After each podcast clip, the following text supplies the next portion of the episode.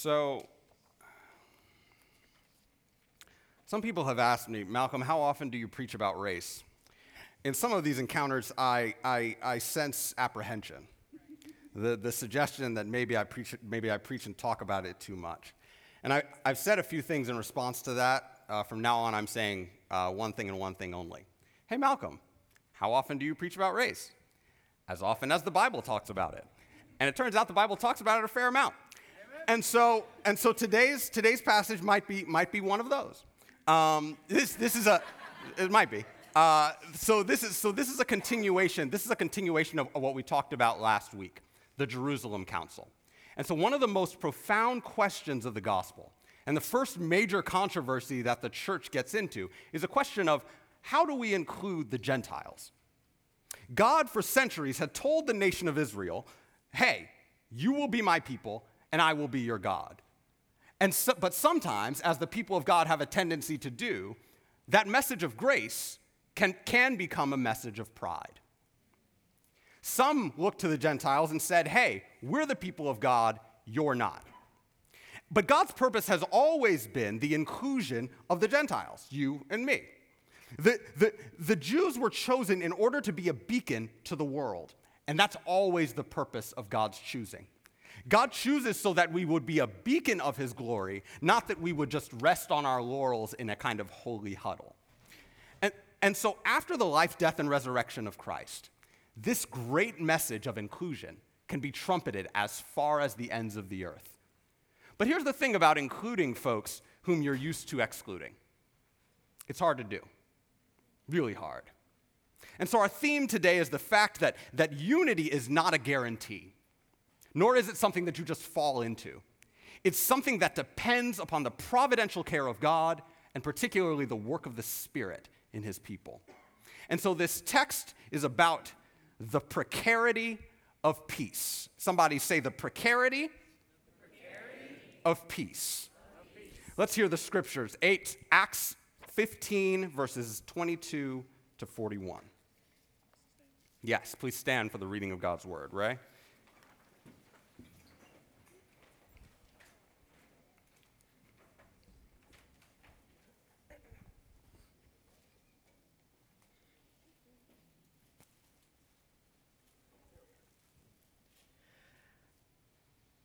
Then it seemed good to the apostles and the elders with the whole church to choose, to choose men from among them and send them to Antioch with Paul and Barnabas. They sent Judas, called Barsabbas, and Silas, leading men among the brothers, with the following letter The brothers, both the apostles and the elders, to the brothers who are of the Gentiles in Antioch, in Syria, and Cilicia, greetings.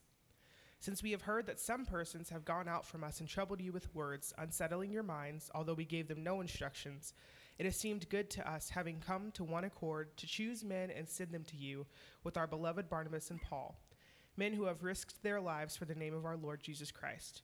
We have therefore sent Judas and Silas, who themselves will tell you the same things by word of mouth. For it has seemed good to the Holy Spirit and to us to lay on, lay on you no greater burden than these requirements that you abstain from what has been sacrificed to idols, and from blood, and from what has been strangled, and from sexual immorality. If you keep yourselves from these, you will do well. Farewell. So when they were sent off, they went down to Antioch, and having gathered the congregation together, they delivered the letter.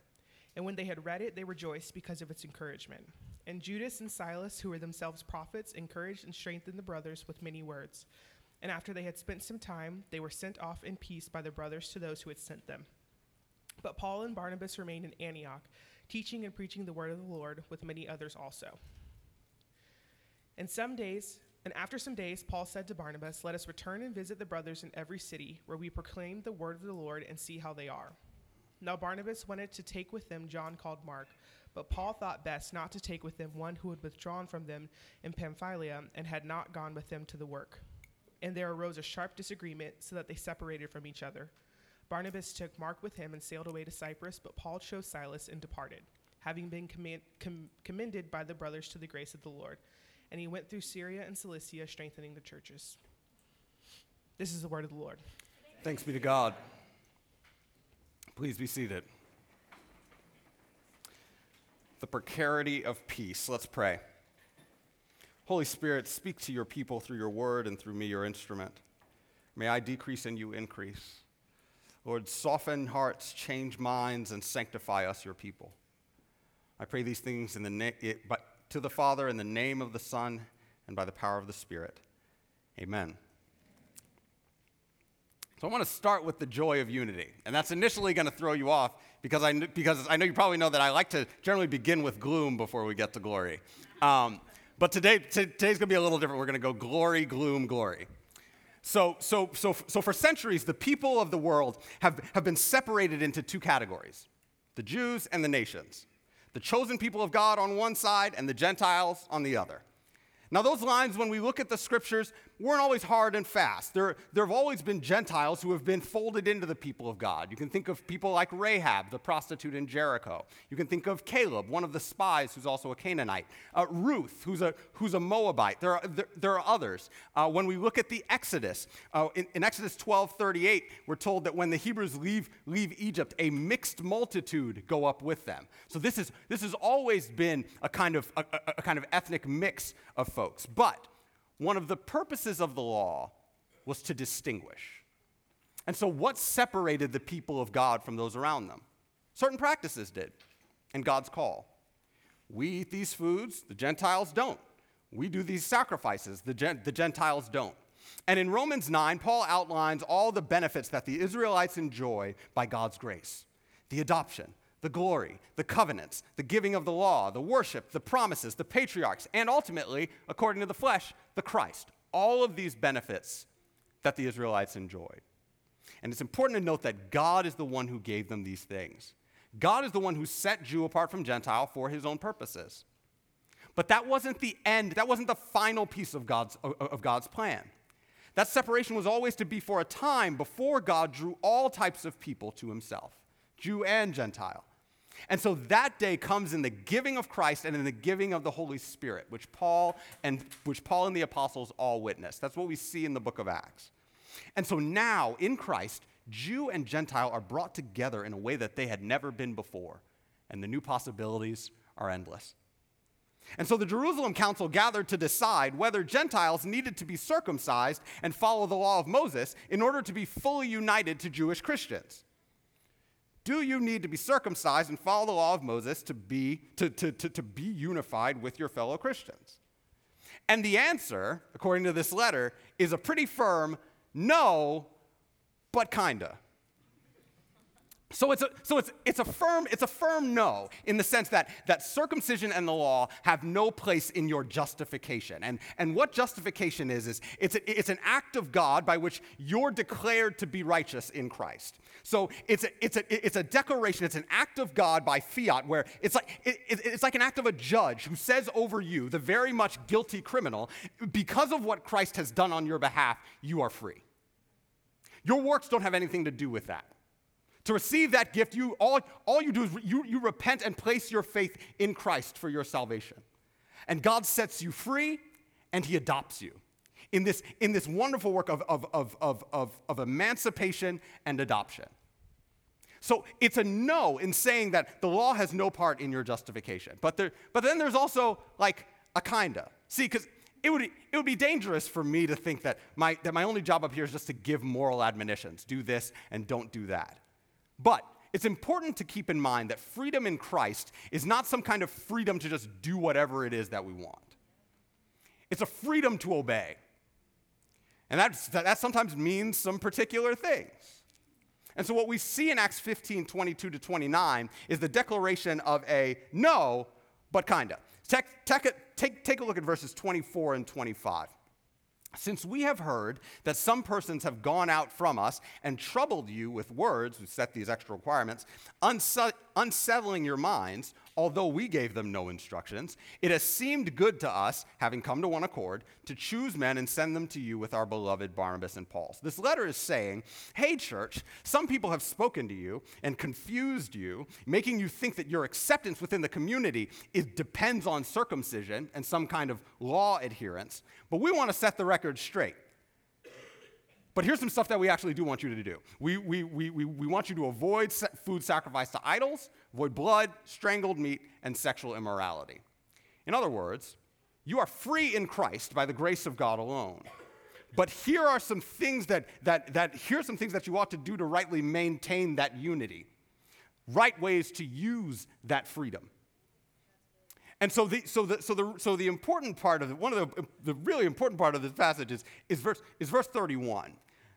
After this letter was read, the response was not the Gentiles saying, Dang it, we thought we could do whatever we want. Look at this heavy burden they placed on us. They don't say, look, they're giving us guidelines, mean that they don't believe that we're actually only saved by the grace of God. They don't say, oh, look, legalism. Instead, they what? It's, verse, verse 31 says, they rejoiced because of its encouragement.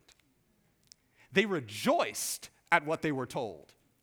Th- that they were told that these are the sacrifices that we make in order to be joined in unity with our brothers and sisters.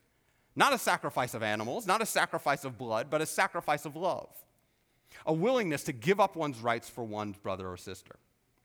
The response was not, hey, we've got our Gentile church over here, we've got our Jewish one over here, and if they, if they want to do their own thing, then they can do that over there. What they say is, Christ has poured his spirit on them as well as us. Let's figure out how to do this together.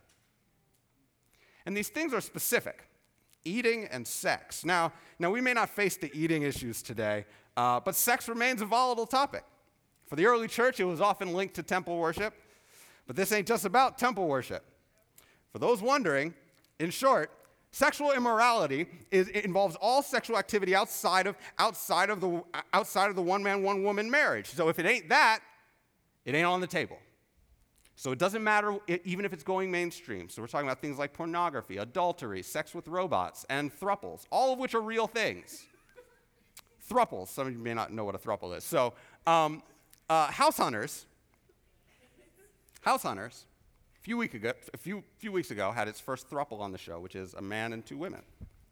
Uh, which, but, but it's, it's a married couple that's found another person that they want to introduce into their relationship. This is a, this is a thing. And so, and so, and, and so it doesn't, it doesn't matter even if it's on house hunters. Sex, it's sexual immorality according to the word.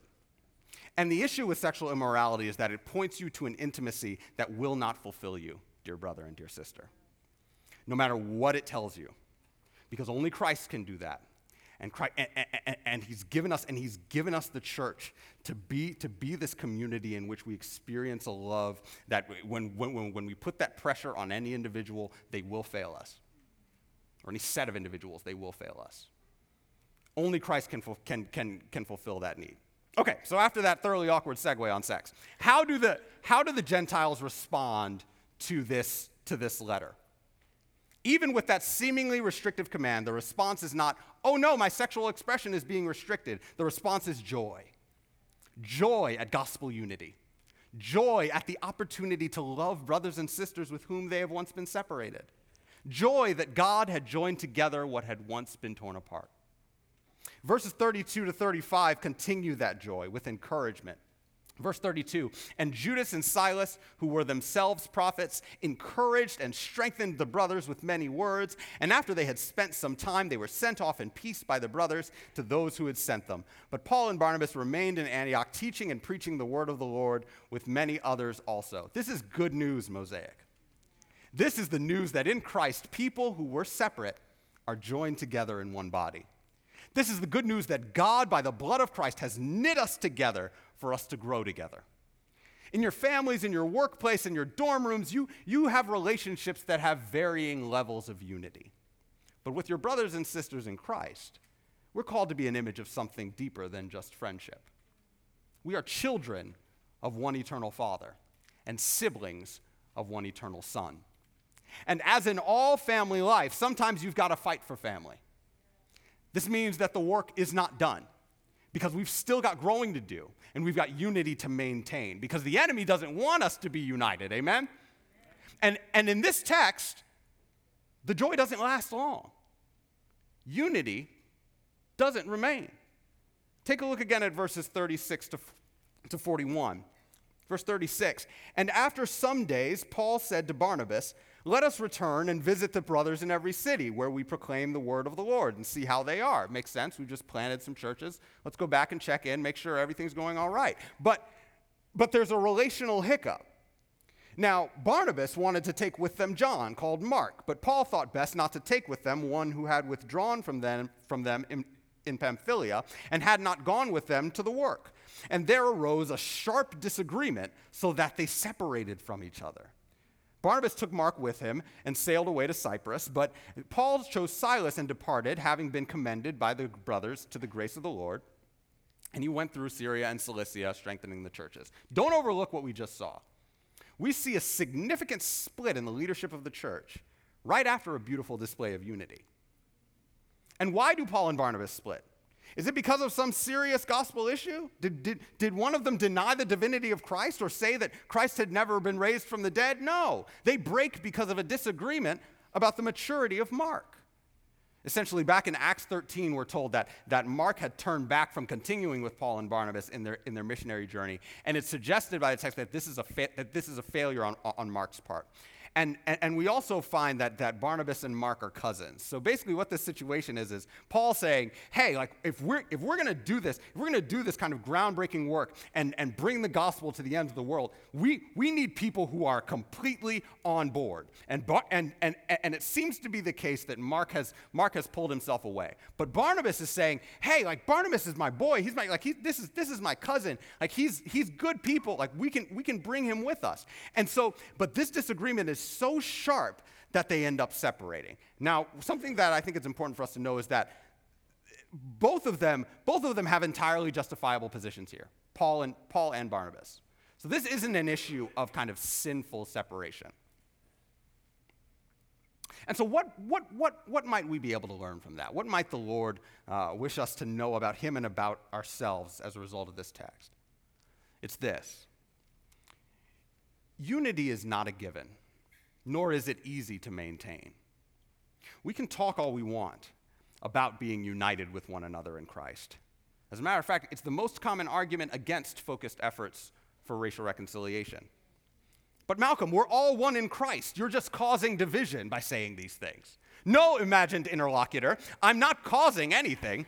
I, am just I'm, I'm shining a light on the fact that, that, that, that while you may think and say that you're united, your life reveals something else.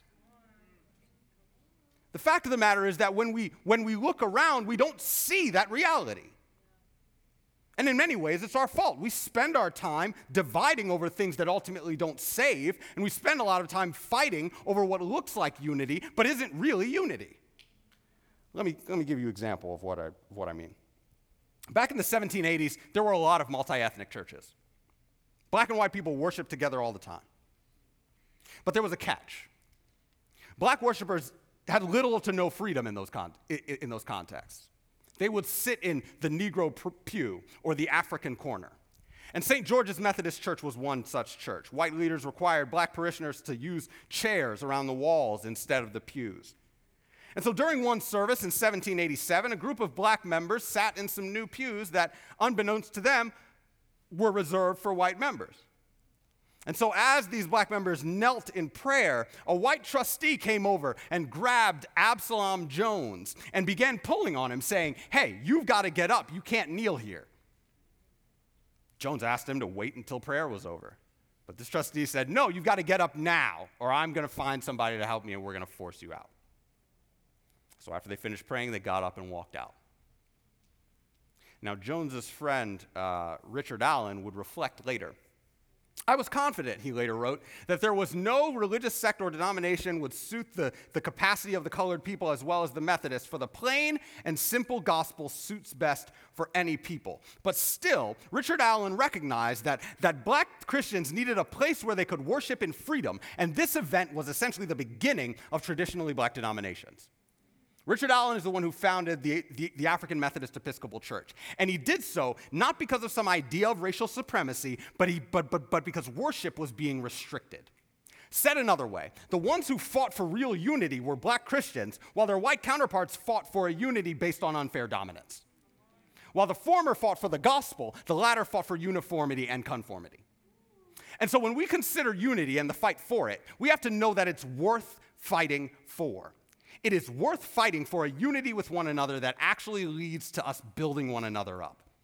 After all, this is, this is what Jesus prayed for. John 17, 11 is mind boggling. Uh, Jesus prays this, and, and I am no longer in the world, but they are in the world, and I am coming to you. Holy Father, keep them in your name, which you have given me. Hold on, that they may be one, even as we are one. What? Okay, like, so, so, so, so I know we're all good, good Trinitarians here. So the unity between the Father, Son, and Holy Spirit is a that's a singular reality. Like we, we don't know anything like, like that kind of unity. But Jesus is praying that the unity within the church might look like that. We, I, I definitely don't see that. I want to. And so, what is it that separates you from your brother or sister? Is it your pride? Is it envy? Is it your unwillingness to be vulnerable? Is it your attachment to a particular form of worship? Your comfort? Is it, is, it, is it your clinging to your race or ethnicity as a subtle form of superiority? When I think about worship, I think about the fact that, like, was one of, one of the things that, that, that initially bothered me about gospel music was that you're just repeating the same thing over and over and over again. I'm like, it's why I love him so much, because you got just these, just this deep, just rich theological content. It's beautiful. But, but, but, but, but, but, but that's because I ignored the fact that, that what gospel music does, particularly, is when you're repeating this thing over and over and over again, it gets in your bones because there are things that we need to be encouraged with, and we need to. We, there are things that we just need to hear over and over and over again, and we need to say them together over and over and over again because because this because this unity, true fellowship with your brother and sister in Christ, is more important than any of these things that separate us. The unity between Jew and Gentile that we see in the Jerusalem Council is a beautiful unity. How much more of a joy would it be if categories which we created in order to separate ourselves from one another class, race, gender, all, all, all, all these things what if these could actually be images of unity? Men and women working together in the nursery, black and white praise dancing to music together, rich and poor enjoying the Lord's Supper as one body. That, brothers and sisters, is worth fighting for. But it does not come naturally, and it does not remain without attention. It didn't remain with Paul and Barnabas. They, they, they, they ultimately separate in Acts 15 39 because, because of a sharp disagreement that isn't necessarily sinful. They don't separate because of a gospel issue. The, the, the, the text just suggests that they have a sharp ministry disagreement until they go their own way. Paul taking who he wants, and Barnabas taking his cousin Mark aside. I want to say that again. This separation is not the result of sin. Some of the ways that we separate from each other are the result of sin. But if you and your close friend disagree on the way to solve a problem to the extent that you just end up going your, doing your own thing, that's not necessarily a sin issue. It's a communion and community issue. You may not be as close as you would like to that person, but it's not sinful to disagree with someone. We, we, we, and, and, and so, as, as an example, chances are there, there might be some matters that you'll disagree with the pastors of your church about. We get it. I mean, we, we expect it. But not all of those disagreements are worth us fighting over to the point of splitting.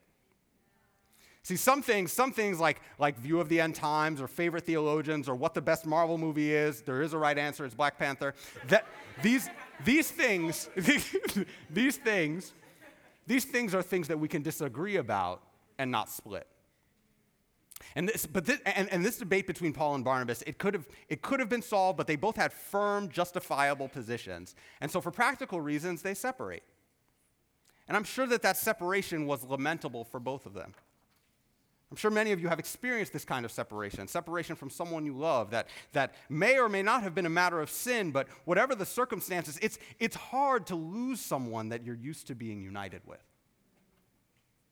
And it seems that our story ends there with the separation of brothers in Christ who, who fought hard to unite Jew and Gentile and then couldn't agree on taking Mark with them. Sometimes we can fight alongside one another through dark times, and, and then something comparatively trivial can break us apart. But, but, this isn't the end of the story Because, because while many of our relationships are founded on, on us, our feelings, our common interests, and our preferences, there, there is a relationship that's, that's not founded on those things. What do, I, what, what, what do I mean by that? Well, Barnabas is not referred to again in the book of Acts, but he shows up in Paul's letters. Specifically with, specifically with reference to Mark. At the end of Colossians, Paul does his customary greetings, but notice this one in Colossians 4:10. Aristarchus, my fellow prisoner, greets you, and Mark, the cousin of Barnabas, concerning whom you have received instructions. If he comes to you, welcome him. When Paul writes this letter, Mark is with him. Something's happened. Some kind of reconciliation has taken place.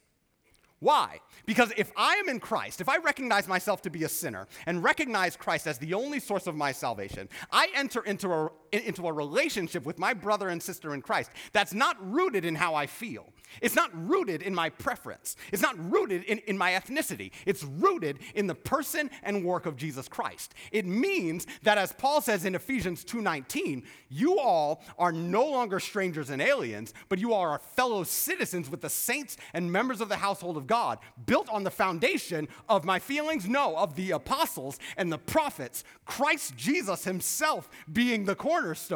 That, brothers and sisters, is a firm foundation. See, because the eternal Son of God descended and became flesh, became temptable, pierceable, and in many ways weak flesh, the unassailable, impervious, and omnipotent creator became, didn't, he became temptable, pierceable, and weak. But he didn't just become pierceable, temptable, and weak. He actually was tempted. He actually was pierced. He actually did lose. Or so it might have seemed. Because on the third day after this supposed loss, on the third day after the disciples lost their rabbi, on the third day after the oppressed lost their comforter, God raised Jesus from the dead with all power in his hands, never to die again. And as he did to Christ, so he will do to you. Because if you are in Christ, nothing, I repeat, nothing can get you out. And our bond with one another is like that. Who shall separate us from the love of Christ? Tribulation, distress, persecution, famine, nakedness, danger, sword? No. In all these things, we are more than conquerors through him who loved us. For I am sure, and we must all be sure, that neither death, nor life, nor angels, nor rulers, nor things present, nor things to come, nor powers, nor height, nor depth, nor anything else in, cre- in all creation will be able to separate us from the love of God in Christ Jesus our Lord. That, that is the love that binds us to our Savior. And that is the love that binds us to one another. Racial strife is one of the most salient principles of division that we see in our church, but our union with Christ shapes how we think about our ethnicities. It doesn't erase those distinctions, it reframes them. And what has been used to separate, what has been used and created to form categories of superior and inferior, can be reshaped. What was once a sword can be a plow. What was once used to kill can bring life and deeper worship. Now, we may not see it in this life. We may not see it fully in this life, but we can be assured that we will see and experience it in the next. When Jesus returns, not only to wipe all tears from our eyes, but when he returns to sum up all of creation in himself. When we will finally know true unity when we will no longer have to fight because the victory that Christ won on the cross for us will be fully realized. But in the meantime, we've, we've, we've got to fight for it. And we need the constant guidance and strength of the Holy Spirit. Because if we try, if we try to do this, if we just try to do this because, oh, I just think it's the right thing, I should fight for it, we will end in despair. But thankfully, the Lord has not left us alone. We have one another. We have the word, we have, the, we have prayer, we have, the, we have the power of the Holy Spirit, and we have the sacraments. And so, as we prepare our hearts for the Lord's Supper, I want us to remember that this isn't a snack. This is a divine unifier. This is a taste of the life to come. As bread and wine nourish your body, so the body and blood of Christ nourish your faith.